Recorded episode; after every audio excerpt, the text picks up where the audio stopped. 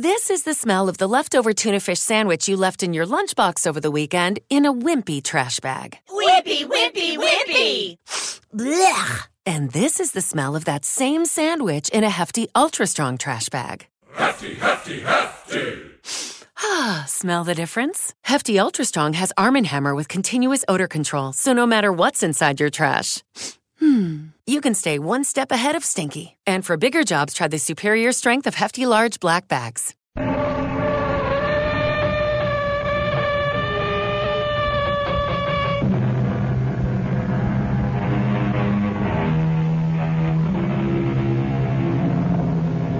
Come in. Welcome. I'm E.G. Marshall. Welcome to the sound of suspense, the fear you can hear. For the next 52 minutes, we're going to take you into the world of mystery, into the world of terrifying imagination. The story you are going to hear concerns a question which has been asked since the first men on Earth were born and died. Is there a life after death? Is there a way to return from the grave? And if there is, can we come back in the body of a living creature? Even one that has claws instead of fingernails? Here is one chilling answer. Dr. Singh, you have to tell me. Could my wife have come back as a bird? A sparrow, something like that? Well, your wife was a rather big woman, Mr. Moresby, in a physical sense. How about a snake? A seagull? How about a cat? A great, big, fat cat? A, a cat?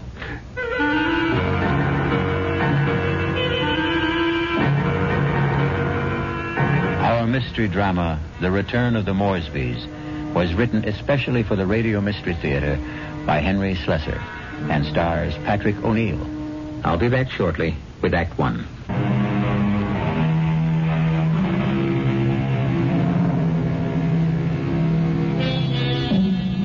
Now here is Act One. Like all murder stories, sooner or later, it reaches the office of a daily newspaper. You wanted to see me, Chief? You bet I want to see you, Prouty. Come in and shut that door. I bet I know what it's about. That story I filed on Richard Moresby, right? I got a flash for you, Prouty. This is a newspaper office, not a fiction magazine. You take this story of yours and see if you can sell it to Weirdo Digest or something. But get it off my desk. Now wait a while, Max.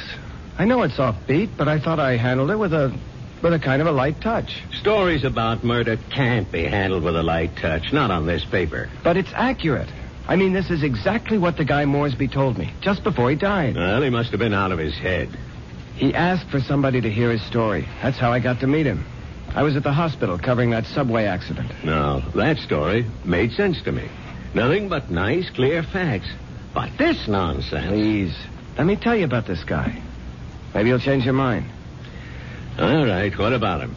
Well, for one thing, he was a real distinguished looking guy. The only thing peculiar about him was his eyes. His eyes? Yeah. They were the palest blue eyes I ever saw in a man. They weren't really blue at all. They, they were they're like silver. Big deal. So he had silver eyes. And when he started to tell me about himself, well, I just had to hear the whole story, Chief. Yes, I was born And in you read London, it, but too. my family moved to the States when I was young. They didn't improve much on the climate when they did. We lived in Vermont. I don't think I was ever warm enough until the age of 24 when I moved to Southern California. I lived on beaches. A superb swimmer, a superior surfboarder, and a terrible bum. It was on the beach at Malibu that I met the woman who was to become my wife. Her name was Una. She was as pale as a gardenia, a gardenia with bones. Una had more bones than any other woman I've ever met. Lovely day, isn't it? I beg your pardon? I said it's a beautiful day. I don't think I've ever seen the ocean look prettier. Frankly, the Pacific always looked a little muddy to me.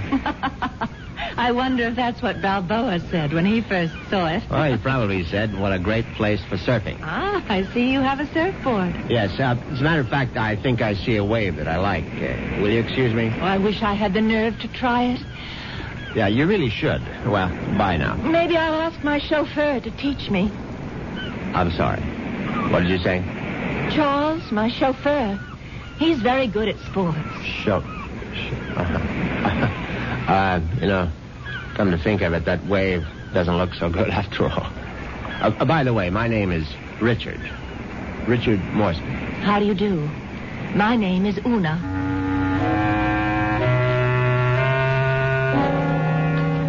Una Vandermeyer. That was her name. As soon as I realized that she was from the Vandermeyer family, she didn't seem half as bony as she did before. In fact, not only did I become accustomed to Una's appearance, I was even able to tolerate her inane conversation. Can't you just feel the mystery of the stars, Richard? Sometimes I feel their vibrations as if they're trying to communicate with me. Do you ever feel that? Well, sometimes, I suppose. I really think we must be one with the universe, don't you? I really believe there's just one great universal soul, and we're all part of it. Don't you think so, too? Yes, of course. right on, as they say.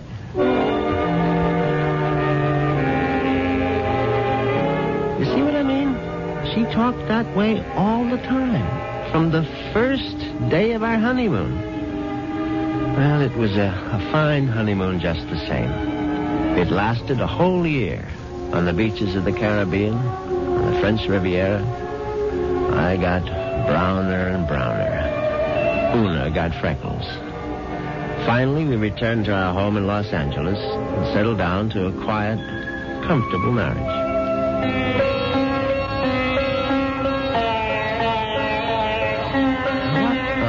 Earth is that you're playing? It's sitar music, darling.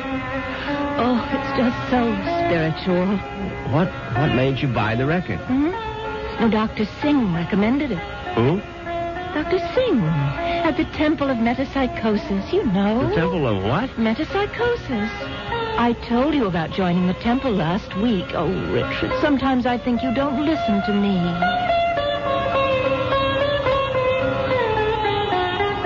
You may know, Southern California abounds in quasi-religious organizations. And she'd gone through a number of them without discovering the universal soul at any of their altars. Darling, please come to one of Dr. Singh's lectures. He's such a magnificent speaker. He emits such vibrations.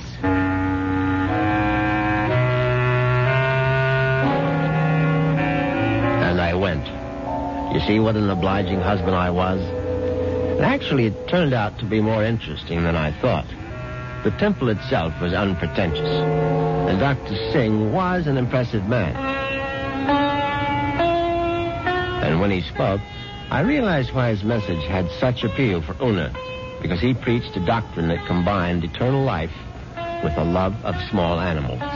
The soul is immortal. The soul cannot die. The soul, upon leaving the body, must make its passage elsewhere. There is a science called eschatology, which deals with the last four things death, judgment, heaven, and hell. It is the most ancient of all sciences, and from its wisdom has come the inescapable certainty of the transmigration of souls. Yeah, yeah, I know it's a bit weird, but stay with it. And where does the soul go? According to the wise men of all generations past, the soul departs from the mouth of the dying. It is consequently a small thing. A bird, a snake, a mouse, a dove, or a hawk, a dog, a cat, an insect. For these small creations of God are empty vessels placed upon earth for only one purpose to house the departing souls of humanity so that they need not wander forever in a trackless eternity. Yeah, yeah, it's pure rot, of course. But that's what the man said. And Una sat there and believed every single word. Oh, wasn't he marvelous, Richard? Isn't it wonderful that the soul never dies? That we can all come back as little animals? I'm not sure I want to come back as an animal. But you'd still be you, Richard. Oh, don't you see? Mm-hmm. Well, oh, by the way, what uh, what was that envelope you handed Dr. Singh after the meeting? The envelope? Oh, that was my donation, of course.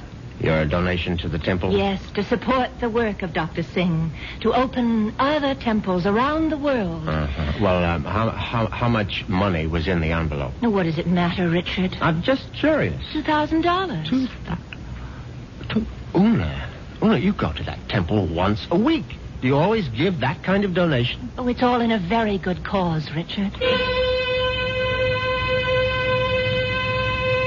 Well, in an equally good cause, that of finding out exactly how much of my wife's money was supporting this nonsense, I sneaked a look at Una's checkbook. The answer astonished me. Not only had my wife put more than $30,000 into Dr. Singh's collection plate, she had also donated some 20000 more to various institutions for the care and feeding of cats, dogs, and birds. It was so kind of you to honor us with a visit, Dr. Singh. I know how terribly busy you are. On the contrary, you were kind to invite me to your lovely home. Oh. Now tell me, Dr. Singh, what determines the kind of animal one becomes when the soul escapes after death? Ah, Mrs. Moresby, that is a question which has baffled wise men for countless generations. But isn't it possible to do, well, research? Yes, Mrs. Moresby. I don't doubt that we could find the answer to such great questions if only we had the proper resources. But unfortunately, that would require money. A great deal more money than the movement has at present. Well, it seems to me you don't do badly.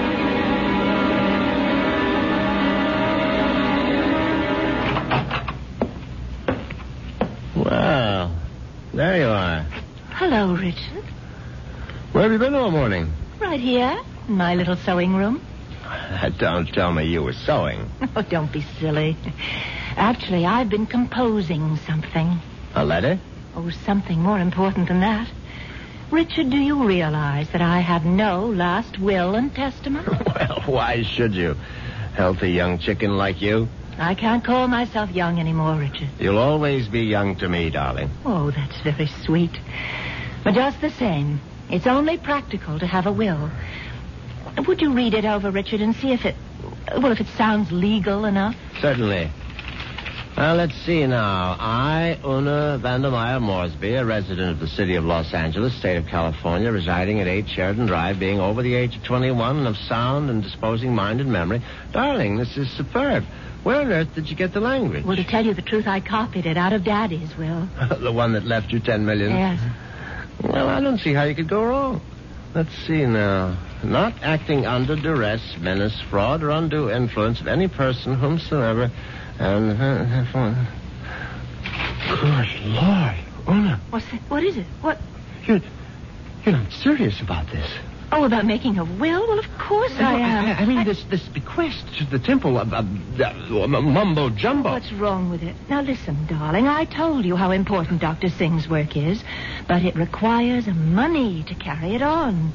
Tons of money.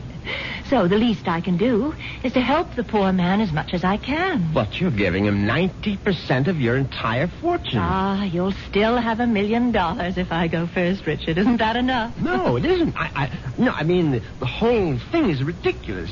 Don't you realize that man is a fraud, a charlatan? What? Oh, for heaven's sake, Una, open your eyes. Don't you realize the simple truth? Your money won't build any temples. It's just going to line the pockets of that turbaned phony. Richard, what a terrible thing to say. Well, you told me you liked Dr. Singh, that you were very impressed by his theory of transmigration. Darling, I was only saying all that to please you. But now I'm telling you that the only thing Dr. Singh is planning to transmigrate is your money into his savings account. and frankly, I'm not going to let him do it. Richard, what are you doing? You're tearing up my will. That's right. How dare you do such a thing? It's my money, and I'll do whatever I please with it. Oh, Una, uh, darling, I just want you to have a chance to come to your senses. Oh, there's nothing wrong with my senses. I can see very clearly what the real trouble is. If I didn't leave a will, all my money would go to you, wouldn't it? Well, naturally, I'm your husband. You don't have any other And relatives. that's why you're acting this way. It's just plain and simple greed. Una, listen to me. No, it's all right. It's all right. I'm glad you tore up that will, Richard, because I realize now that I was quite wrong. Do you? Yes. It's a mistake to leave only nine million of my money to the temple. I'm going to leave all of it to Dr. Singh. When Una actually drafted that incredible document and called our attorney for a Monday morning appointment, I realized that I had to do something very drastic before the weekend was over. I had to kill my poor misguided wife. I had to make her one with the universe. It's obvious that Mr. Moresby is going to be a very reluctant murderer. The question is, will his reluctance get in the way of his efficiency? We'll get the details when we return shortly with Act Two.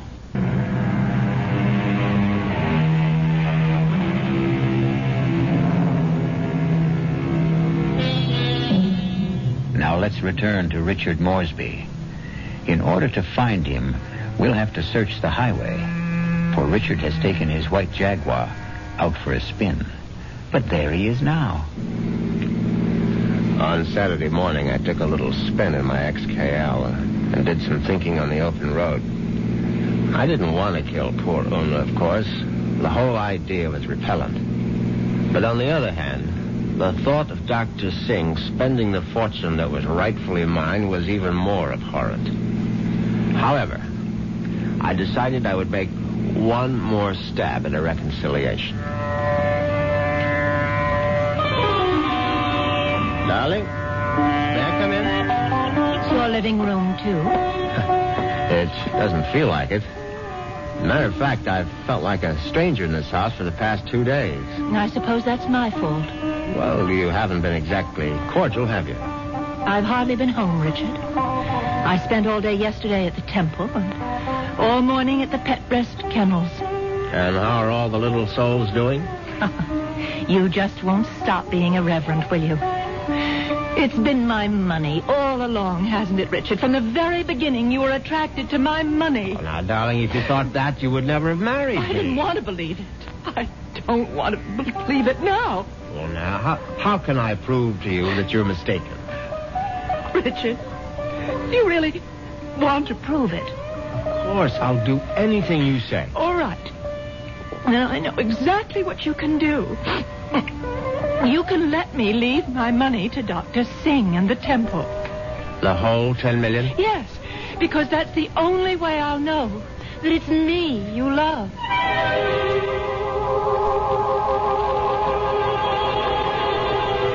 Well, you can't say I didn't try.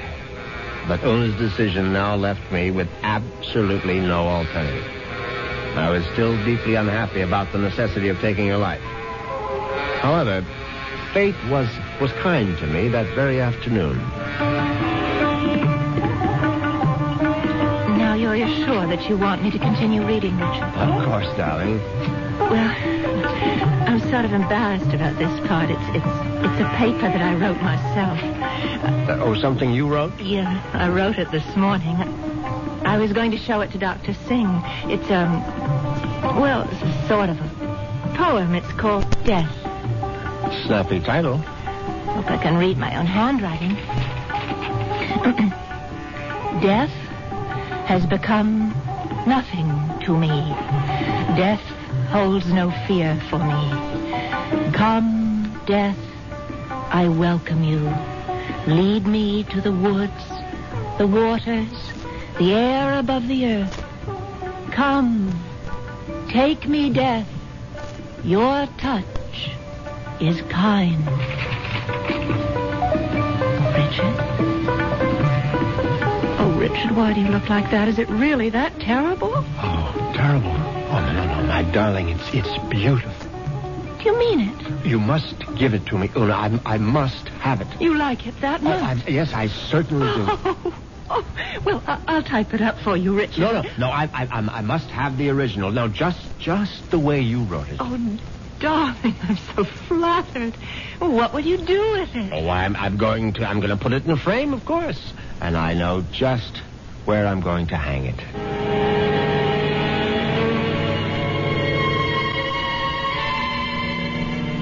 Yes, I could hardly believe my ears. Una had written her own suicide note in her own handwriting. It was truly karma at work. Now there was no question of failure and no longer any need for delay. Oh, what a lovely idea this was, Richard. Candlelight dinner for two. yes, yes, I, I, I thought you'd enjoy it. So sweet of you to handle the whole menu with Cook. You spoil me shamefully.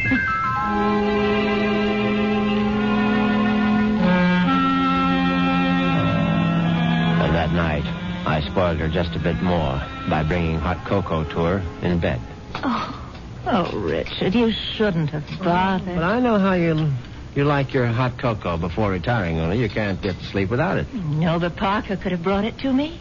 Oh, no, this is something I had to do myself. Oh. Oh, no, no, drink it down now. Yes. I'm drinking it. Does it taste all right? Oh, it tastes just fine.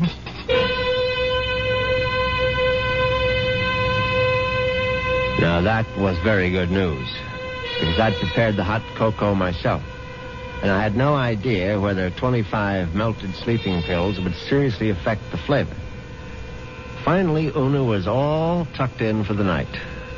I went into my study, picked up the poem she had written for Dr. Singh, and brought it to the bedroom. I placed it carefully on the night table beside her. Then I bent over my sleeping darling to see if she was getting along all right. She was very, very quiet. And then a dreadful thing happened. Una opened her eyes. Oh, Ri- Richard. Oh, Richard. Hush, hush, darling. Now go, go back to sleep. R- Richard, I'm, I'm sick. No, no, no, no, my love. No, no, no. You're only sleepy. Cocoa tasted so strange. I didn't want to upset you, Richard, but oh, I'm sick. No, you, you'll feel much better in the morning, Una. I, I promise you. Tomorrow morning, you'll you'll be Oh. one with the universe. Richard, that paper. What paper, darling? My, is my poem. My, my poem Dr. Singh. What's it doing I, there? I, I, well, I was just just reading it over, darling. That's all. And uh, And that bottle my sleeping pills. Oh, it's, it's empty. The bottle is empty. Oh, Richard. Oh, Richard. What have you done? nothing, darling. Nothing. Now, go. Just go to The sleep. cocoa. You put sleeping pills in it. All of them. Now, don't try to get up, Una. Please. You're- Now, don't, don't, you're don't, don't. Trying to kill me.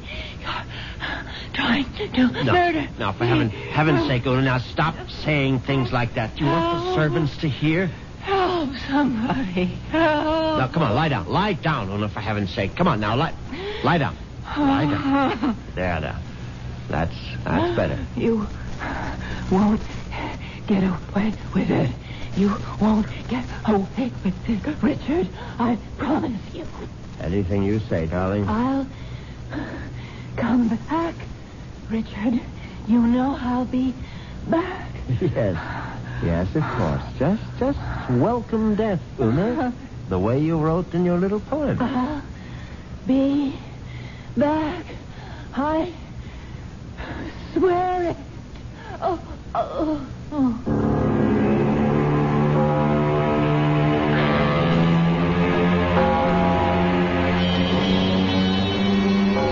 The funeral was held two days later.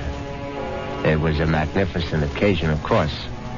I gave Una a farewell that was consistent with her vast fortune. Everything was the best. Coffin, flowers, preacher, everything. Her burial place was one of the choicest bits of real estate at Forest Lawn.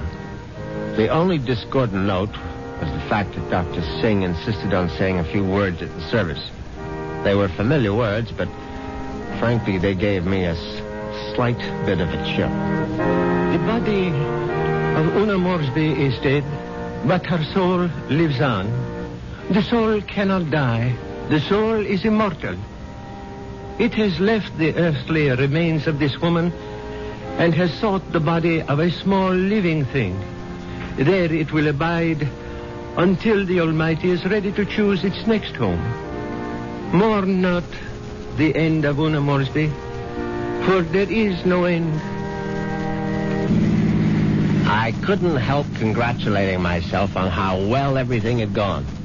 When I called for medical attention the night of Una's death, the physician was only too ready to declare her a suicide. The police had to be informed, naturally, and they too agreed with the doctor's verdict. Una had died by her own hand, and she had died without a will. There was simply no question that the matter would be probated in my favor.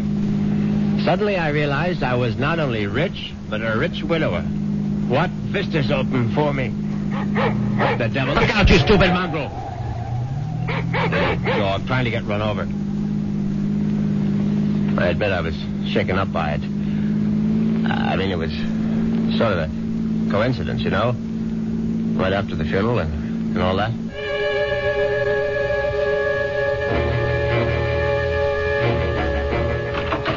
I was very glad to be home again, you can be sure. Excuse me, Mr. Moresby. Yes, Parker? Cook is worried about the raccoon, sir. The what?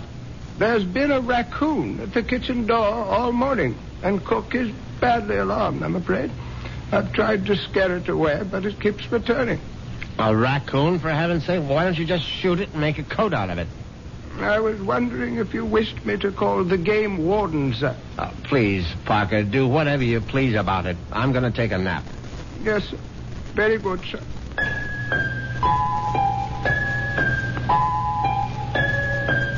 Upstairs at once, undressed, and got into bed. It was a warm day, and yet, yet I found myself cold. I got out the electric blanket and soon felt very cozy indeed. In fact, I felt so much better that I made a phone call.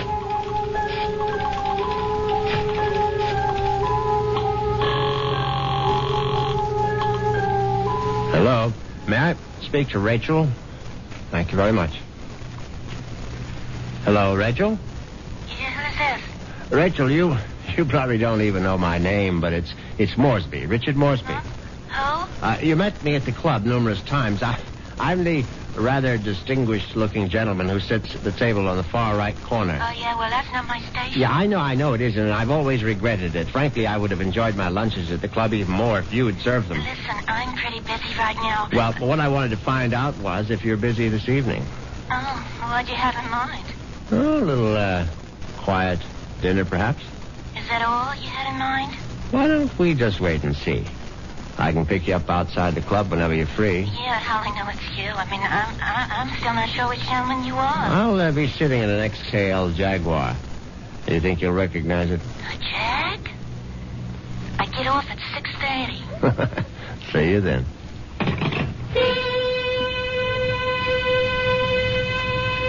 Yes, I was feeling very good now. Very good indeed. I would have drifted off into a pleasant sleep except for one thing. For a moment I thought a bomb had gone off in the room. Then I realized it was nothing more than a bird.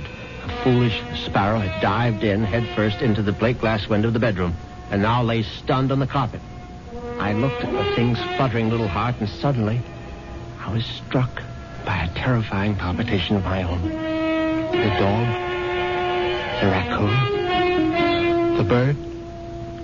Good Lord. Could one of them have been Una?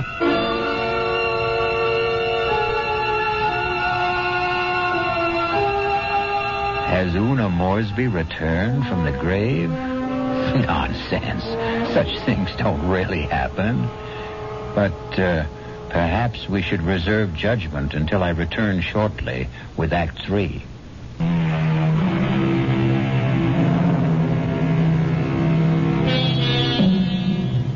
Now let's see if common sense has returned to our hero. He's doing a sensible thing right now. He's taking a good, refreshing shower.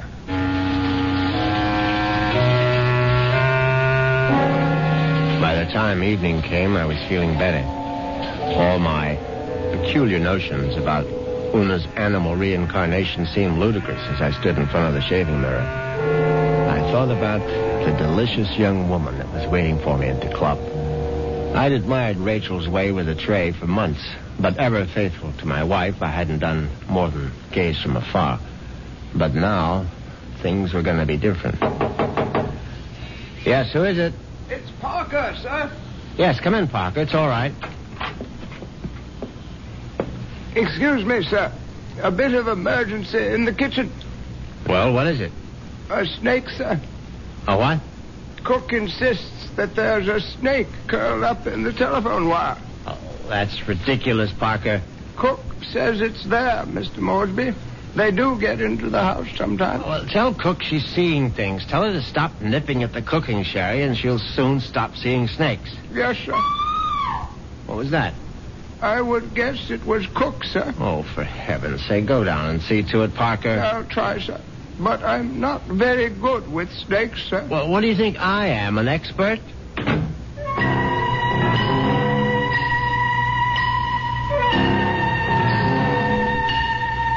But that wasn't the end of it. Ten minutes later, Parker was back upstairs saying that snake had left the kitchen and run into the living room. No, I, I suppose snakes don't run, they slither. It slithered into the living room and was now embracing still another telephone wire, obviously mistaking it for a long lost love. But then, another, another unsettling thought came into my mind. What if the, what if the snake? No, no, that that was ridiculous. Hello. Hi. Is this Mr. Moresby? Yes, who's this? Rachel, from the club. Oh, oh yes, Rachel. What is it? Listen, could you make it 6 instead of 6.30? I'm trying to sneak out a little early. Yes, fine. I'll be there as soon as I can. In the Jaguar, right? Yes, yes, in the Jaguar. Listen, the reason I want to leave earlier is because my husband always picks me up at 6.30. What was that? So I asked one of the girls I work with to tell him that I, I got another job someplace. He, he won't care. He likes me to earn extra money. Yes, I I see. So, just to make the story look good, I guess you'll have to lend me a few dollars after our date. Yes, of oh, course. And listen, I really do remember you, Sugar. You're the handsome one with a cute bald head. See you soon.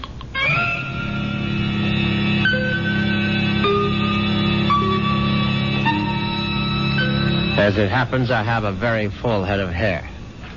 But distressing as Rachel's telephone call was, an even more disturbing thought intruded. The snake was in the telephone wire. What if the snake had been trying to listen in on the extension phone? I, I, I knew the idea was absurd, but I, I couldn't help a superstitious shiver of dread. In fact, I was so troubled that I, I decided to forego my date with Rachel, the waitress. It, it, it wouldn't matter anyway. She, she'd be angry at some man at the club with a cute bald head. The next day, I, I did the only thing that really relaxed me. I went to the beach. It proved to be an excellent idea. I stretched out on the golden sand and let the sun warm me. I listened to the waves beating against the shore. I listened to the haunting cries of seagulls circling overhead. Suddenly I was aware that the gulls which had been hovering over the water were now hovering over me. Now, instead of their cries being sad and plaintive, now they now they seemed menacing. I, I stood up hastily, but the gulls seemed to be increasing in number. I saw their sharp, pointed beaks, their raking claws. They were predators, of course. How many times had I seen them swoop into a dive and snatch up some poor fish out of the sea? And there was one seagull in particular. Its beady eyes seemed to be staring at me. No, it, it, it was my imagination, of course. I, I, I, wasn't a fish. I was a man, but just the same, I, I, I found myself, found myself running down the beach, running, running for dear life, and that's, that's where, when I knew it was time to see a doctor.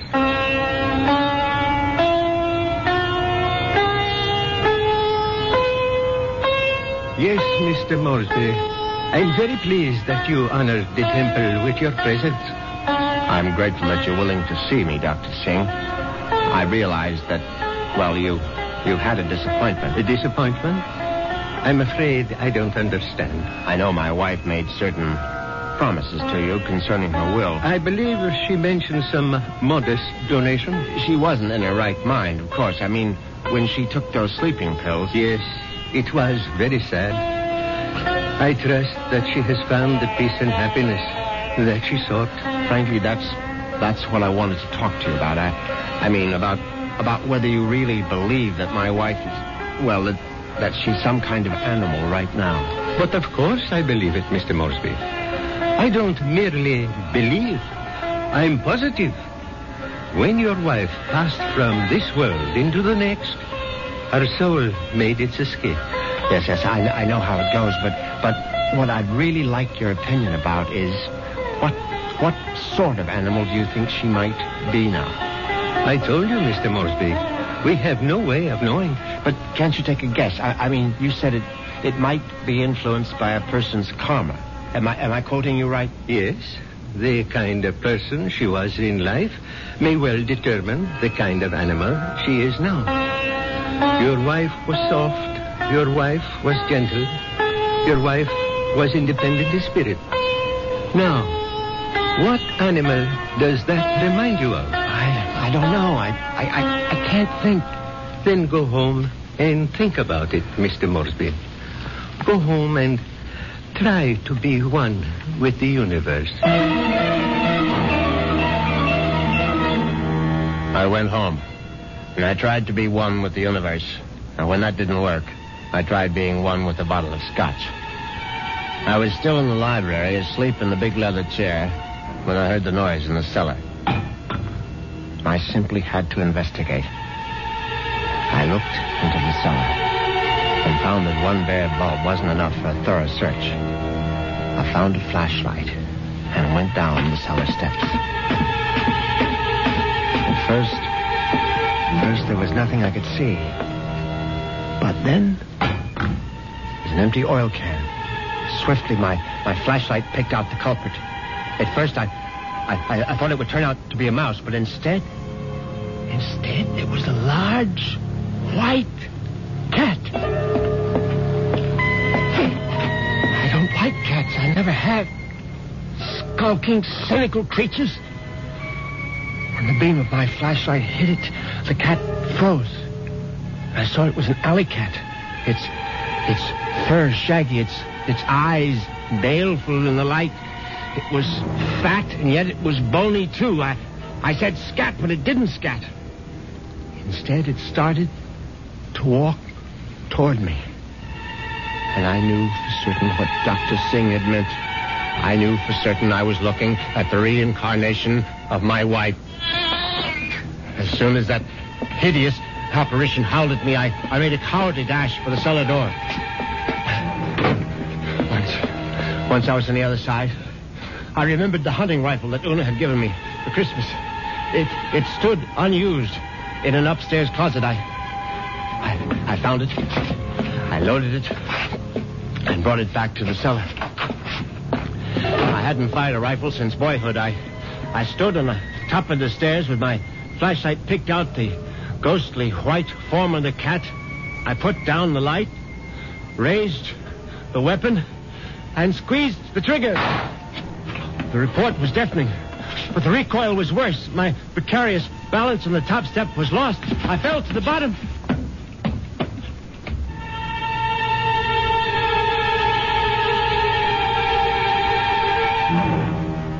I tried to get up again, but the, the pain in my right leg was agonizing. I found out later that it was broken. But the cat, the cat was still alive. And it was regarding me at, at eye level now. Its fur matted with plaster dust. Its, its eyes filled with hatred. I tried to crawl toward my fallen rifle. Just as I saw the creature advancing toward me, I, I screamed, Una! My hand was on the rifle now, grasping it. Too quickly in my panic, my fingers touched the trigger, the rifle went off again.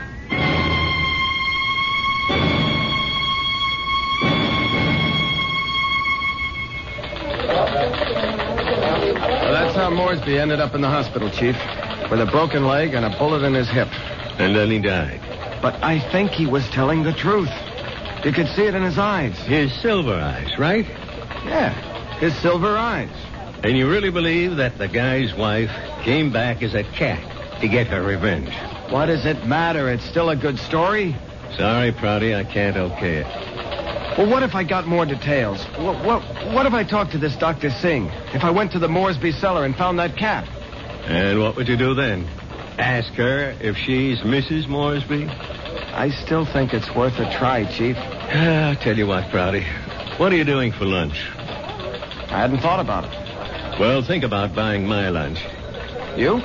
There's a pretty good restaurant right around the corner where the Moresbys live. Now we can get a bite there and then check out that cellar.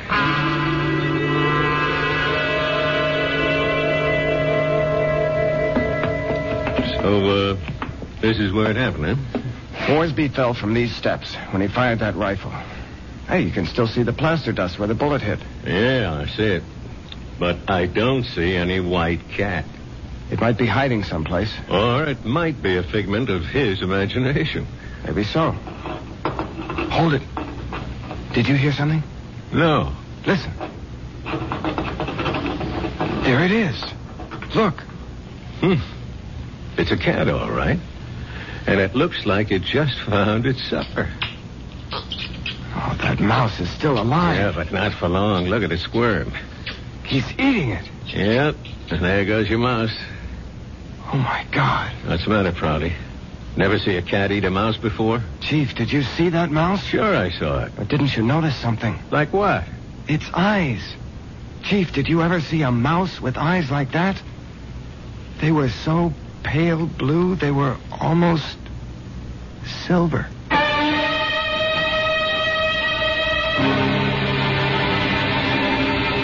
And so the cat and mouse game comes to an end. But according to Dr. Singh, there is no end. Perhaps Richard Moresby will have his turn next in another afterlife.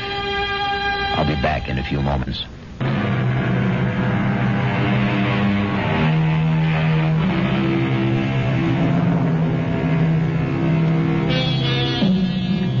Do you believe in reincarnation? Do you believe the dead return? We have to believe it because here we are, the reincarnation of radio drama. We hope you'll keep us alive by listening again to the Radio Mystery Theater.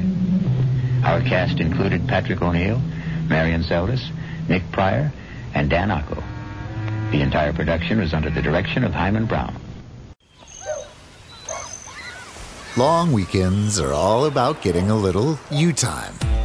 And at the Home Depot, you time means you building, you drilling, you doing, you recharging, you saving, and you going back for more.